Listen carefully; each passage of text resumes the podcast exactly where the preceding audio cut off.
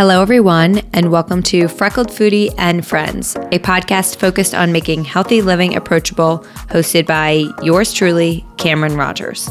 I am super excited to announce today's podcast sponsor, a brand I've shared about on my IG stories a bit, and one whose founder is actually coming on to be next week's podcast guest, BluBlox. Light hygiene is super important, and BluBlox is helping make sure you're taken care of with their blue light blocking glasses. When they realized that many of the blue light blocking glasses out there were not backed by science and were cheaply made, BluBlox created a company that flips all of that on its head. They performed years of research, studies, and clinical tests to find the way to optimally manage light. Instead of just focusing on blue light, they found that in order to see any notable health benefits, you need to block specific frequencies of light at specific times of day. They then created their three signature lenses Sleep Plus, SummerGlo, and BluLite.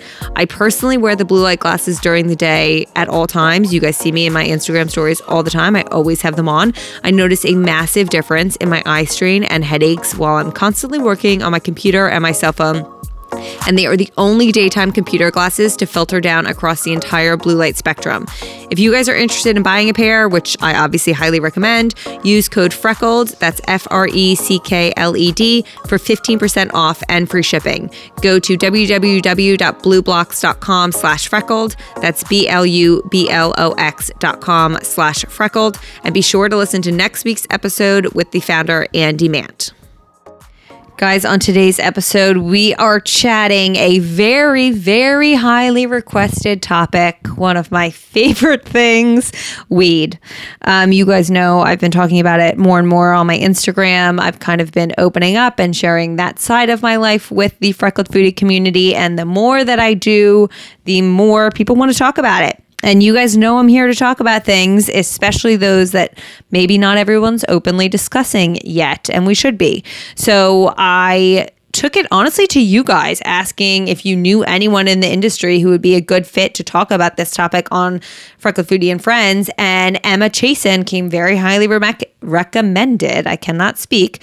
Um, so I'm really pumped about this episode. Emma is a cannabis educator and consultant. She co-hosts her own radio show and podcast called This is Cannabis. She is a graduate of Brown University. She studied medicinal plant research and she co-owns and operates Eminent Consulting Firm, which offers cannabis industry professionals and enthusiasts educational training. That is the promised quick intro. Let's get into the conversation because it is a good one. Good morning, everyone. Happy Friday. It is me, Cameron, and I am joined remotely with Emma Chasen, a cannabis educator and consultant. And I am so excited to talk all things weed because it is very highly requested from all of you. So, Emma, thank you so much for joining. I'm really excited to have you here. Oh, yeah. I'm so excited to be here. Thank you for having me. Of course. So, a little bit of context before we dive in. I, um, and obviously we'll talk a lot about weed and I can share more about my journey as we get into it. But for me, I've more been, I guess, openly sharing my weed consumption, if that's what you want to call it, on Freckled Foodie. And for me, my content is always very honest and you know i guess raw. I, I, just really want you know my freckled foodie family i treat them as if they're like my therapist and my best friend so i really tell them everything. And i forget when exactly i opened up about it but this one time i happened to mention it and i got an influx of messages and i guess i was very hesitant in the beginning because i am kind of in this wellness health space and you know obviously we'll talk about some stigma that comes with the weed industry but once I started talking about it, all these people were messaging me being like, "Oh my god, you smoke weed? Tell me everything." I like I smoke all the time. Finally, someone's talking about it and normalizing it more. And I do think we're in this wave a little less in the East Coast, um, but I do think that hopefully soon nationally it will be more. I guess widely accepted and even legalized. So I'm really excited because you have such a background on the topic and so much education. I'm really pumped to pick your brain. Oh yeah, I mean it's it's always such an interesting process of what I call like coming out of the green closet where you mm-hmm. start opening up about yeah. your use of of cannabis and especially in the wellness space. I mean, it's a plant medicine, right? So it could right. Taken and, and um, consumed and kind of seen as like a, um, a lavender tea or a chamomile tea mm-hmm. or an ashwagandha tincture, but yet there is that negative stigma coming from prohibition where it's a little scary to let people yeah. know. So that's really that's really awesome that um, in your experience you kind of came out and and had this influx of support. I think that a lot of people, especially women, are kind of consuming in secret. And mm-hmm. it's really nice when we all are able to openly talk about it and kind of come together and, and share information and resources on the topic. I totally agree. And even still, I like hold back a slight. I mean, even as I continue to get more and more comfortable talking about it, like on Sunday, and we'll talk about this, but I get awful period cramps. And on Sunday, I didn't sleep the night before because I was up until three with cramps. I was in so much pain. I'm like, screw this. And I took a 25 milligram edible at three o'clock and just like spent the day on the couch watching TV and I was so fucking happy.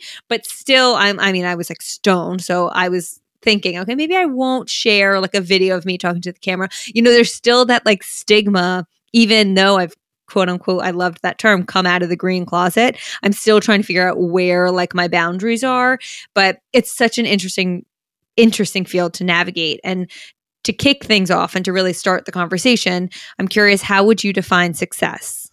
Mm, so I I approach the the definition of success as quite flexible and ever changing. Of course, there are like certain markers that I use to be like, okay, I feel I feel successful. Um, one of those is, of course, like the financial aspect of it, which I think is the mm-hmm. most boring aspect of success, but it is true of just like enough money to do what I love and live comfortably within my yep. means. Um, but really, the more important thing to me is like, do I feel feel fulfilled? Do I feel happy? And do I feel like I'm actually making a positive impact? Do I feel like I am aligned in my mission? And for me, my mission is really to help people feel more empowered to take charge and control of their own health and, and wellness experience. And um, I like introducing people to plant medicine, especially cannabis, that has been so stigmatized, where people have this real fear and anxiety and trepidation around consumption because of what we've been fed for the last century during Prohibition. And it is so inspiring to me. I feel like I've done a good job, like I am successful when I see that look on people's faces when they do start integrating cannabis into their lifestyle and they're finding success for themselves. And so I I base my own definition of success really on um, how much I am uplifting my community around me. I love that. And I tie that's very tied into my definition as well. Because for me, it's like, okay, well, what am I providing the freckled foodie community and how are we growing as a whole? Mm-hmm. And like, am I serving some form of purpose or bringing some value to the table? And if so, then, you know, that's a large part. part. Obviously, finances are important as well and finding the means that work best for you because it's not the same for everyone. But I am fully in support and in alignment, I guess you could say, with that definition. And I'm really curious how and I actually I meant to kick the episode off with this. I do want to touch on the privilege that goes into having this conversation when there are still so many um, wrongly convicted of crimes in the prison system. And that's a whole nother topic that i i want to have a whole other episode on. But i do just always want to mention that when i do talk about weed because i realize that now it's becoming more of a topic that people are discussing or something that people feel comfortable doing and it's being legalized in states but there is still a massive issue with the incarceration system over the past century and what it has done to people and families as well Oh yeah, and thank you for bringing that up and um, recognizing that. I mean, I am in, in an incredible position of privilege as a white woman to be able mm-hmm. to so freely and openly talk about cannabis and my use of cannabis and and explore its its science and uncover all of its different therapeutic potentialities. However, there are still so many people sitting in jail for cannabis crimes, specifically Black people and other people mm-hmm. of color who have been targeted um, and, right. and really marginalized, and um, cannabis has been used against them. The war on drugs is historically racist. It was meant to mm-hmm. Um, really destabilize communities of color and um, encourage systemic violence in those communities. And so I think that it is an incredibly important part of the conversation that we as white people need to recognize and talk about and take action on and really help not only uplift our like broader communities, everybody in that community, but specifically help uplift BIPOC communities who have been put at a disadvantage for, I mean, forever. Yes, I totally agree. And I, I so appreciate you also understanding that. I just really wanted to make that clear for anyone listening that that's a huge part of this conversation and something I do honestly internally struggle with in the sense of there are so many, as you said, predominantly black male people in the criminal justice system for crimes regarding cannabis. And, you know, now that it's becoming more legalized, it is mostly a white male run financial profited off of business. And so I do have a hard time with that. Um, but I am curious how you got into the cannabis industry in the beginning because you definitely have a medical background as well, would you say? Yeah.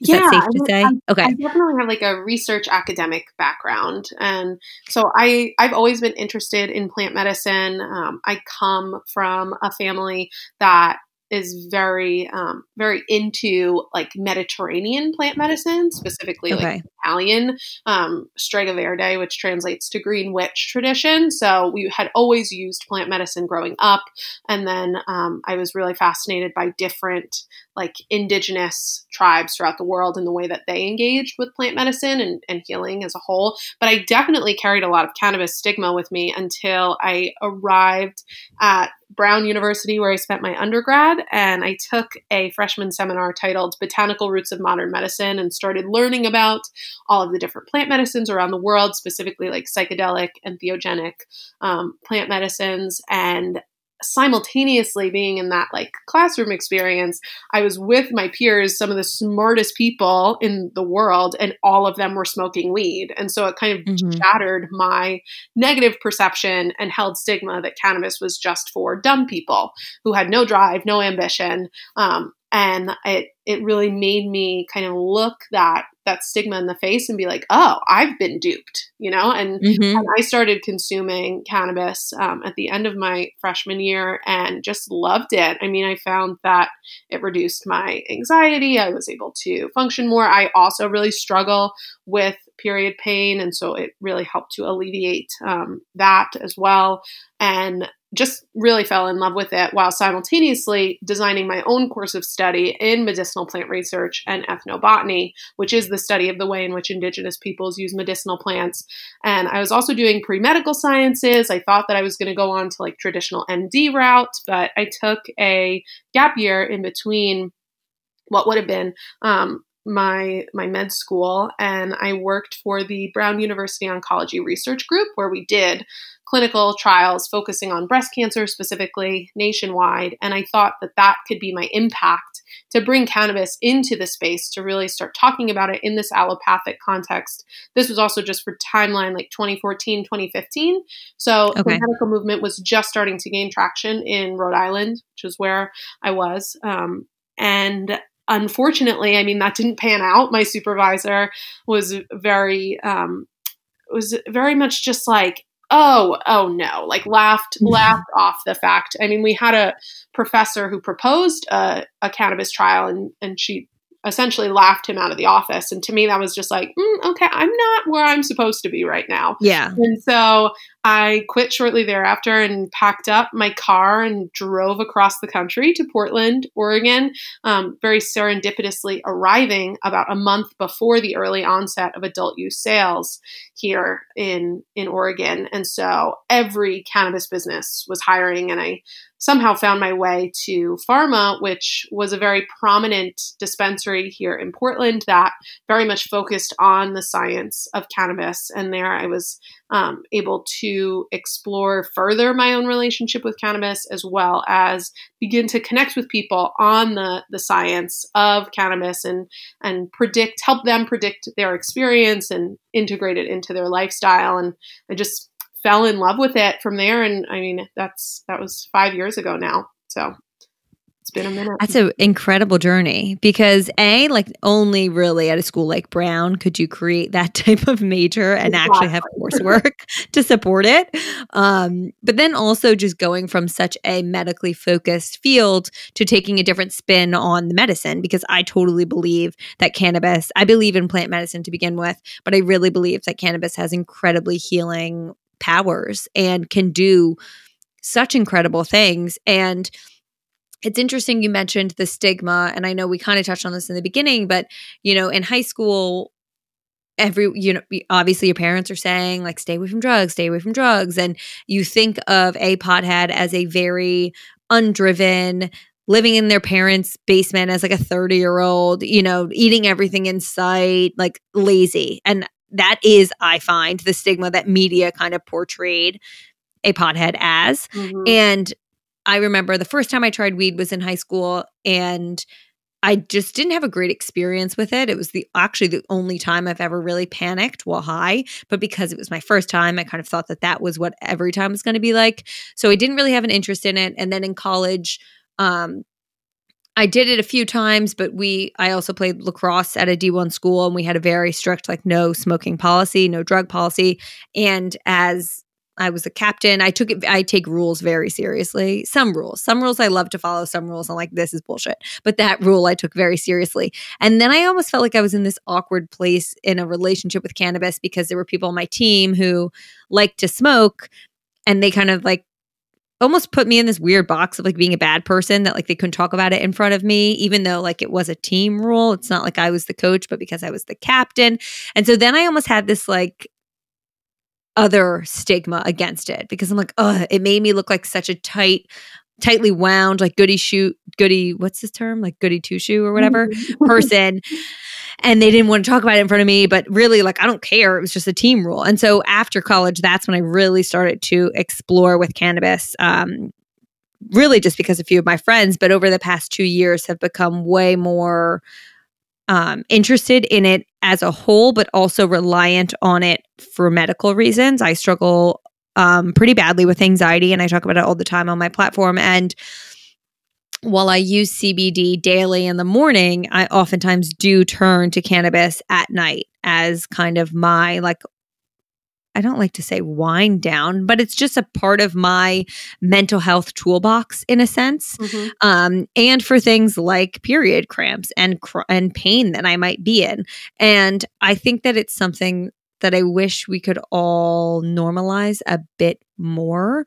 And I'm curious on how you feel your business is doing that. And I guess also where you see this industry going as it yeah. continues to evolve.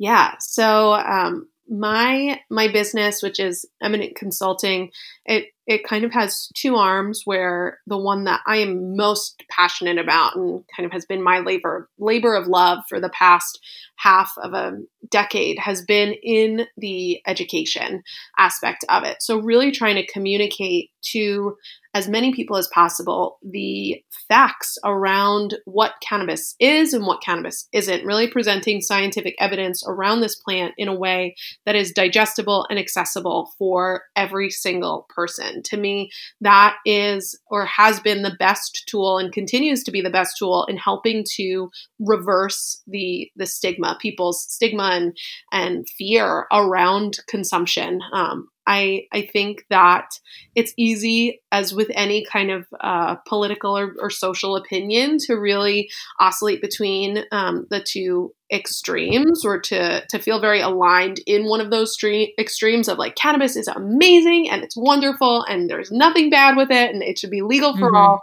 versus like cannabis is awful it's the devil's lettuce it'll ruin us as a society and i try to find just like places in the middle of that spectrum where again i'm presenting the science around it we've heard a lot from a lot of different people and, and pundits and politicians that there is not enough research on this plant. And yet, THC specifically, which is the compound that makes us all feel high, is one of the most researched compounds on the planet. It's just that there hasn't been a lot of negative um, research or, or a lot of negative conclusions drawn from the research around THC. And so it's not often publicized or published in that way. That doesn't mean that THC and, and cannabis in general doesn't have negative side effects, right? And so it's important to for me to talk about this plant um, from the the perspective of rationale and um, and from just like as as if it's another plant medicine, as I said in the beginning um, of this episode, that it can be looked at like lavender or chamomile or mm-hmm. turmeric or ashwagandha or ginger. It's another ally to have in your medicine cabinet. And so um, the way that I do most of my education is through online courses. So I do have courses up there on everything from um, cannabinoids, terpenes, looking at what the indica sativa distinctions actually mean, and and really how to optimize your own relationship with cannabis and how to engage with this plant in a way that is meaningful specifically for you. Um, I also do different like public speaking and and uh, lectures now all virtually, I try to um, put out as much free educational material as I possibly can because, again, in in my mission, I truly believe that everyone deserves to have access to this information as everyone deserves to have access to this plant. Um, and when they do choose, if they choose to engage with it, then they should know what they're getting themselves into. Um, and and so I think that for the the future and the evolution of this industry, I mean, right now, consumer education, a report just came out that um, like over 90% of consumers still don't really know what they're purchasing when they go into a dispensary and they really and I mean especially if they're still buying black market there's just mm-hmm. not there's not that education that exists there yet and I think that that will be a huge part as we kind of move down this road of legalization. I also think that um, the the conversation around federal legality will come into play, um, especially if we have a, a, change in the presidency come this fall. Um, I think that that that will be a conversation that will be had and then it'll kind of turn the whole industry on its head but hopefully allow greater access for all people as well as some really important policy uh, improvements in in the cannabis industry such as access to to banking and just all those kind of business things that we don't yet have right now because we're still a schedule one drug it's still very federally illegal um, and mm-hmm. so so yeah, I'm I'm just trying to do my part to help consumers as well as industry professionals really um, arm themselves with as much information, scientific evidence as possible around the plant, so that we can begin to just talk about it in a way that makes most sense for people. Absolutely, and you know, regarding the election, fingers crossed, we can all just yeah. like pray, hope, and vote. Um, but I do think it's interesting because what you said about like 90% of consumers don't actually know what to ask for or what they're getting. And I think it's so true. And I also think that that's built into the stigma of like, if you have one bad experience, you think that that's all experiences. Mm-hmm. And I remember the first time I went to Venice, I walked into a MedMen and I felt like I was in heaven. These people were asking me questions. How do you want to feel? How do you want to consume it? Like what style, what method, what like how much? And it was so eye-opening. I'm like this could be such an incredible experience rather than texting some like sketchy drug dealer to come to your apartment and like not really knowing what you're getting to be totally honest. Um and I'm curious for anyone who might be listening who either had a bad experience once or has never tried cannabis and is really new to the game. Any tips or recommendations? Obviously we'll link your coursework for them but simple things that you would recommend them to ask or look for when they're entering the industry whether it's you know simply even describing the difference between indica and sativa that type of information Definitely. Yeah. I, I think that the first thing that I like to tell people who have had that bad experience, maybe from like too big of a bong rip or a brownie mm-hmm. that went bad, um, is that you are not alone. That is so common among yes. people where, I mean, I just like, we've all been there. We've all been there where you just ate too much and you were like freaking out. Um, I will say that cannabis is polydynamic in nature, which means that there are so many different ways to engage with this plant. It's not just this singular focus on THC. And THC, an overdose of THC specifically, is what gave you that really bad, anxious, paranoid experience if you did have have that in your past. And so when you go into a dispensary um, or or a shop, or even if you talk to your dealer, um, really try to engage with them around the actual compounds at play in the matrix.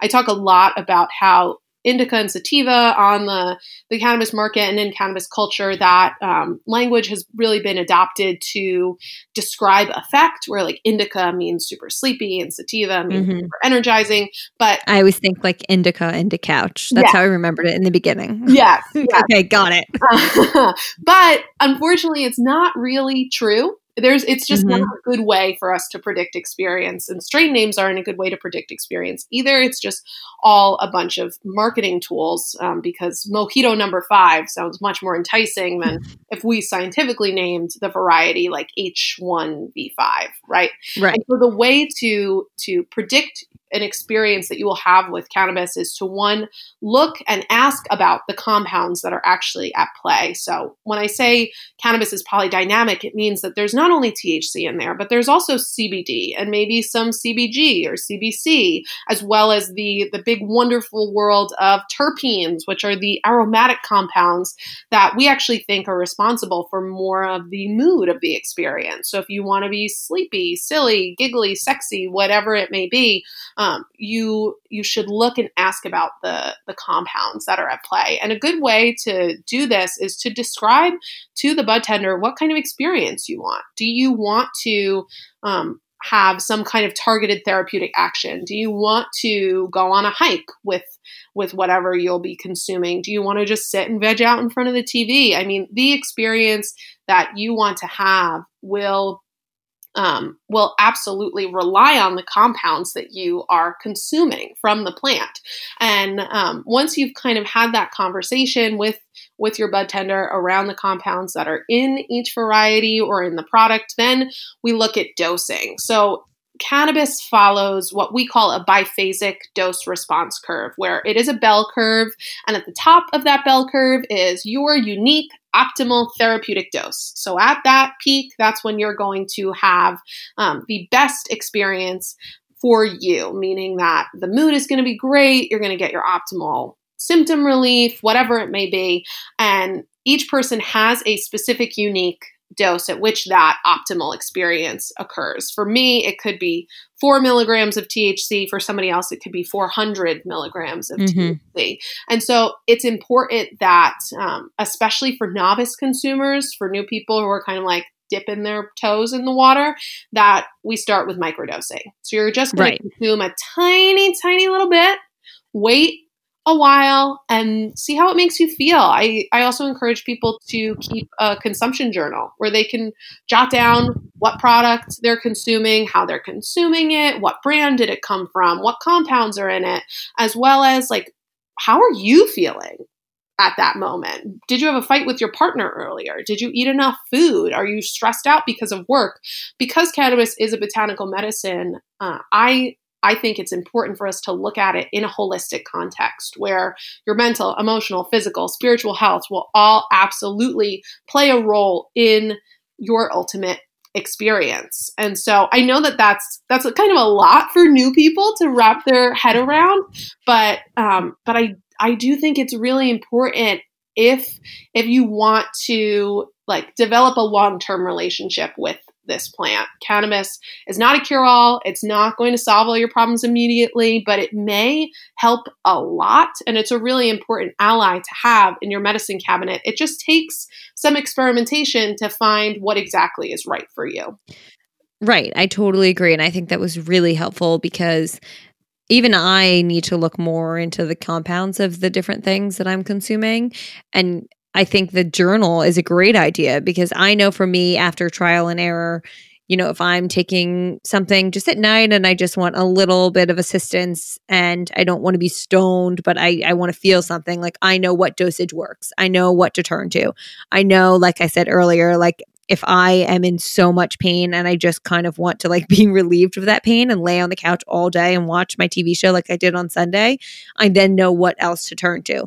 Um, but I think it can be really daunting for people. I think you know, it can be scary. I think honestly, one of the most important pieces of advice you gave was wait an hour. I will never forget when my husband and I, when we were dating, and like I think we were right out of college, we made pot brownies and they were actually just really good brownies. And I have a total sweet tooth.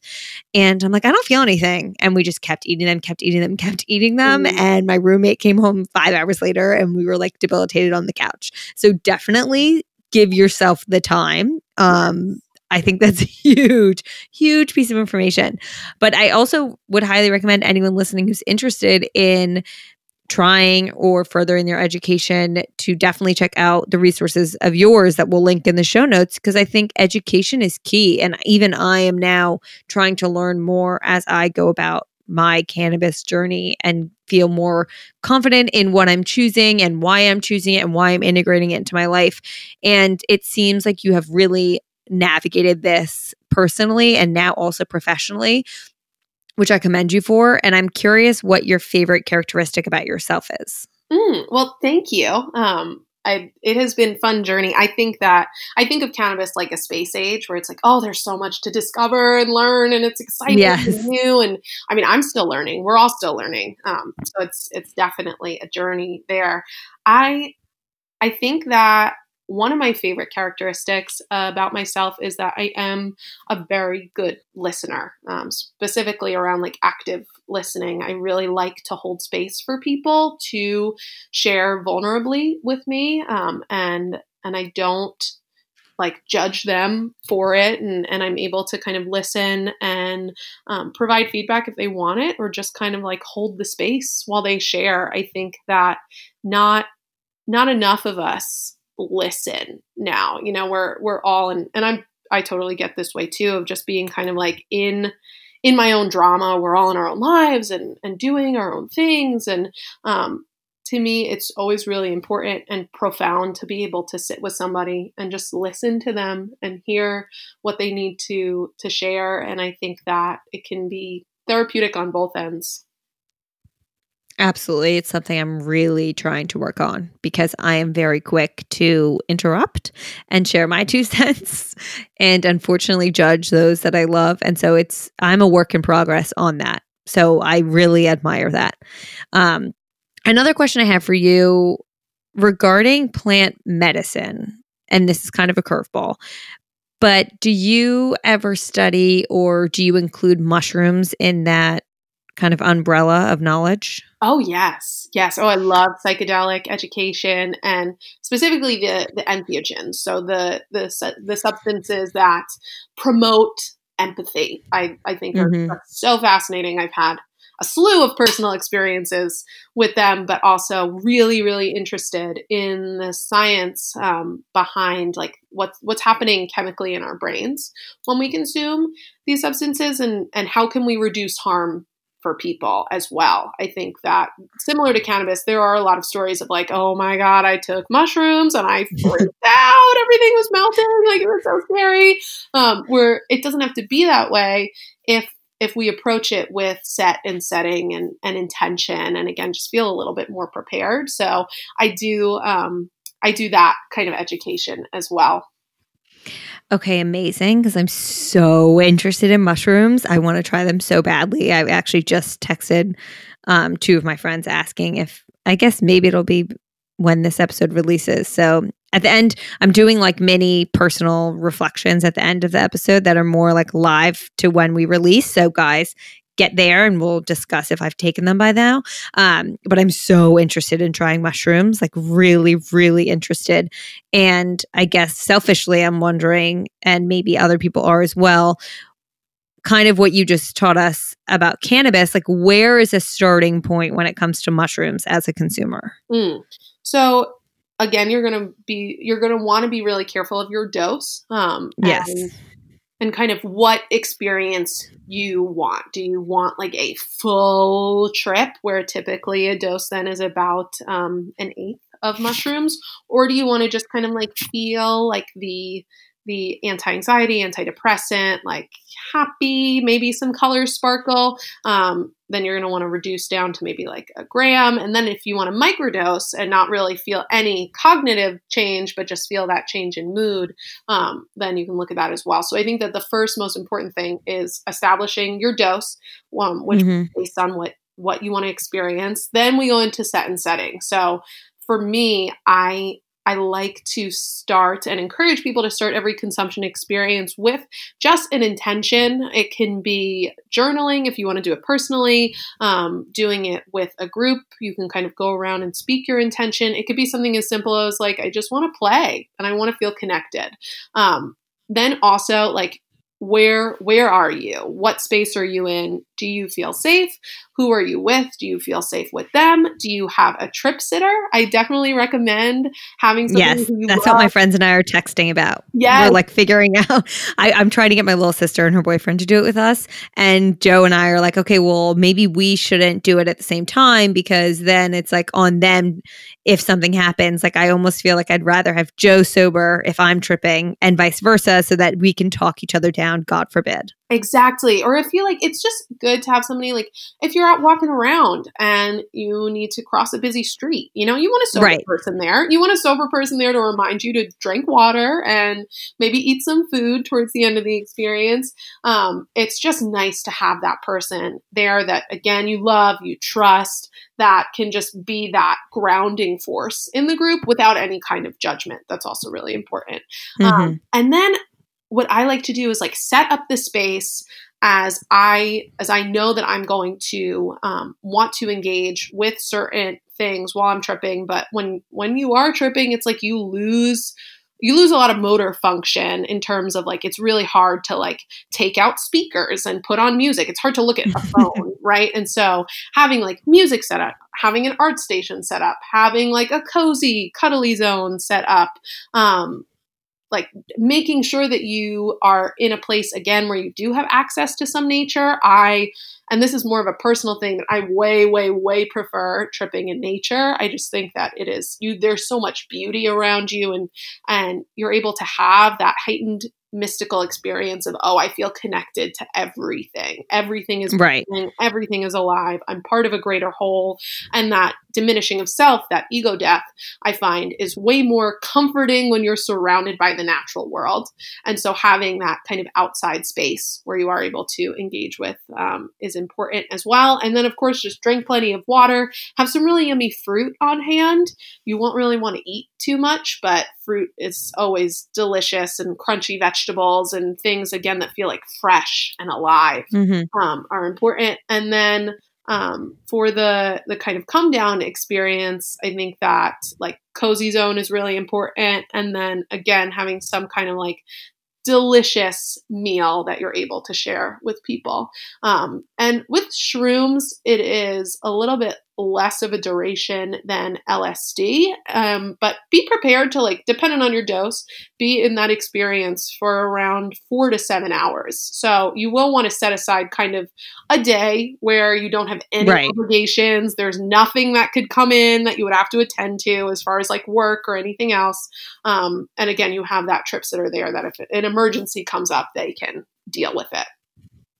Oh my gosh, thank you so much. You're like my mushroom guru. I'm going to be, oh, I'm getting your phone number after this and I'll be texting you all my questions and like updates on the whole situation. Oh, um, love it and that i mean the whole thing just sounds magical what you just explained so it's definitely i mean i'm really trying to make it a september thing so we'll keep everyone posted um but this has been so incredibly helpful i find a just like dis- openly discussing these things to help break that stigma. But B, I do find it very informative. And I hope the listeners feel the same way in that they're walking away with some extra knowledge, some power in their decision making, and now tools through you to help further educate themselves. So, to close, I do bring it back a little bit to food, and it honestly could be even like maybe your favorite high thing to eat or something. Cause I know people are always DMing me, like, do you get crazy munchies? Like, what do you do?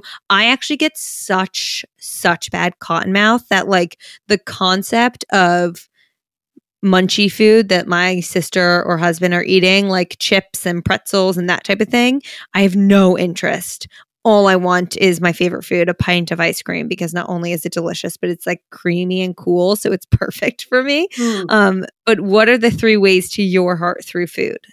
Oh, great question. Um, I I am Italian. I come from a big Italian family, so for us, food is like very um, crucial in in mm-hmm. community and synonymous with love. And so like having a a big kind of like community um, experience where like you're drinking wine and cooking together and then sitting down together at like a big huge table where there is like a pasta course and then there's chicken cutlets and salad and um, like all just all of the different Italian comfort foods. That is like the the main highway to my heart through food for sure. Um, also, when I am on my period um, and my partner like brings to me my favorite snacks, that is also something that just like oh hits hits right yes. in the heart fields of like get me that pint of Ben and Jerry's, that like dark chocolate and sea salt bar, um, some like kettle chips, and I like will love you forever.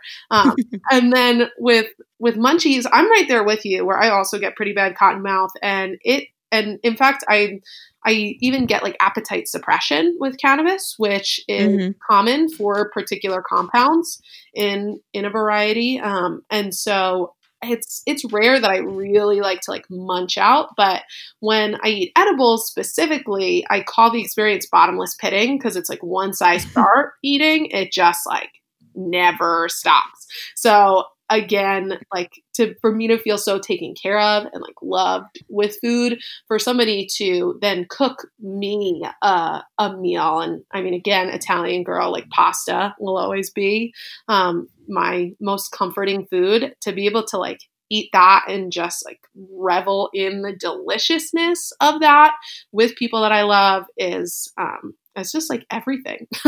It's heaven. It it's is. so heaven. it's heaven uh, well, thank you so much. Um, it was such a pleasure talking to you.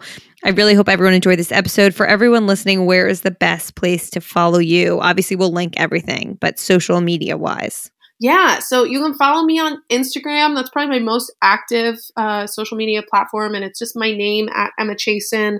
And then for all things cannabis business, um, you can go to my website, which is eminentconsultingfirm.com. Perfect. It'll all be linked. Um, again, thank you so much. And I hope you all enjoyed.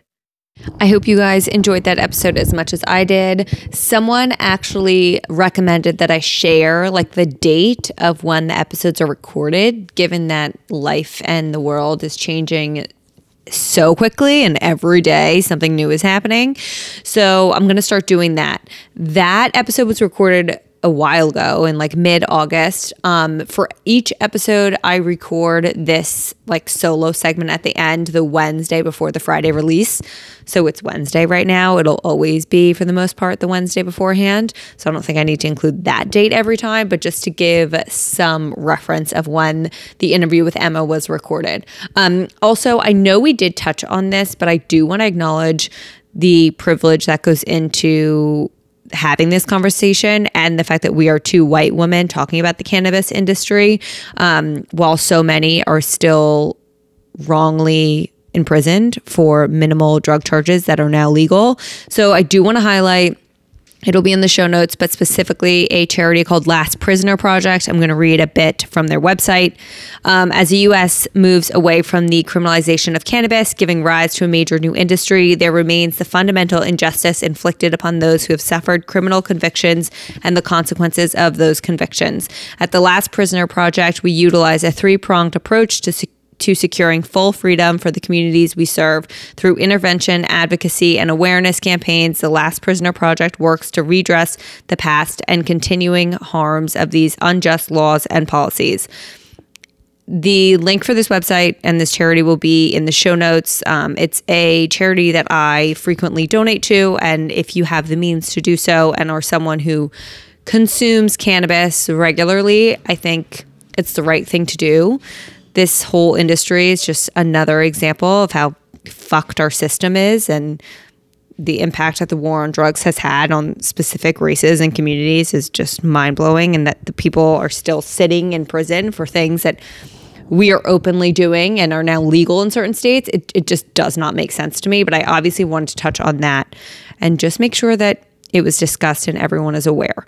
Um, I also realized that in the episode I said I was going to do mushrooms and I was going to reflect on that with you all. And I'm really, really sorry to disappoint, but I did not get the chance to do them. Um, it was all planned and then something came up. So, excuse me, I just burped. I have not done them yet when I eventually do them, you guys all will know. I am still very interested in trying them. It's my personal decision. I'm not telling anyone to like go out and do mushrooms, but when it happens, you guys will be some of the first people to know, I promise. Life update. We're in New Hampshire. Was I in New Hampshire the last time I did this? Yeah, right. We've been here for a week. So we're still in New Hampshire. Um, I am loving being here. It's very relaxing to wake up and look over the water. Like, that's something I've always wanted in a house. I just love being near the water. Joe and I are doing a lot of just relaxing. His work is a bit slow. I've seriously cut back on work while we're here. A lot of hiking. We did Mount Major and this incredible summit the other day, spending time with Charlie. We took a boat out this weekend because Lucy and Tyler came to visit since he's from New Hampshire and he has his boating license. And I swear to God, I could just spend like all day on a boat on the water. There's it just brings me so much peace and calm and a lot of TV show binging. I'm currently binging the Mindy Project. I love it so much. I am really late to the game. I know it came out in 2012, but I'm just really enjoying it. It's like the perfect mindless 20 minute comical feel good episode. It's great. And there are so many freaking celebrity cameos. It's insane. Every celebrity, I swear, has a role in the show. And we're also rewatching One Tree Hill which is our favorite show from high school and it's just so nice to like get to relive that. Otherwise, obviously, you guys, please register to vote. I can only say it so many times. We really, really need everyone to vote this year. It is motherfucking important. So please, please, please make sure that you are registered. Make sure that you have a game plan. I personally am going to vote in person. I think I'm going to do early voting. I found a location in New York. The I think it starts, let me pull up. I have the website right here. Early voting in New York starts October 24th on Saturday and goes all the way up until Sunday, November 1st. So I'm going to try to vote early just to avoid the crowds. So if you guys are in New York and it's possible for you to do so too, please do that. If you're in New Jersey, I know that you can like do drop boxes for your early ballots and there's a way to track it. Just everyone, please, for the love of God, vote. Um, and then I don't really think there's much else going on in my life, to be totally honest. But I'm going to do two listener questions. One, this person didn't even know that this episode was going to be on the cannabis industry, so this is quite fitting. But what milligram gummies or edibles do you consume? On a typical night, if it's just like I, am just taking one and you know that's it, probably like five to 10 milligrams in that range.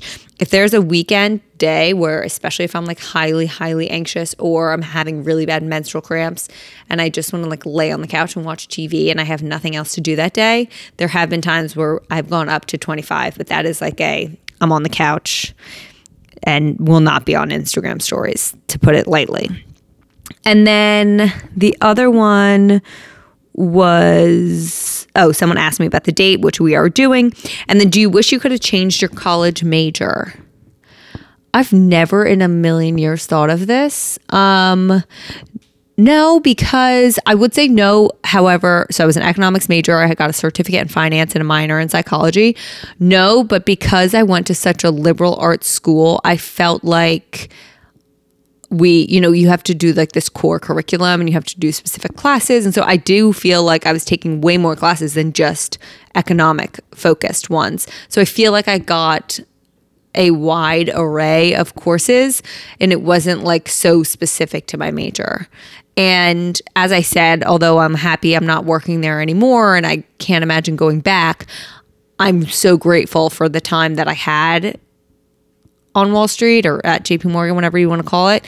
Um, and I wouldn't have been able to do that had I not been an economics major. So that's that. I really wanted to be a journalism major because I wanted to be a sports broadcaster, as I've told you all before.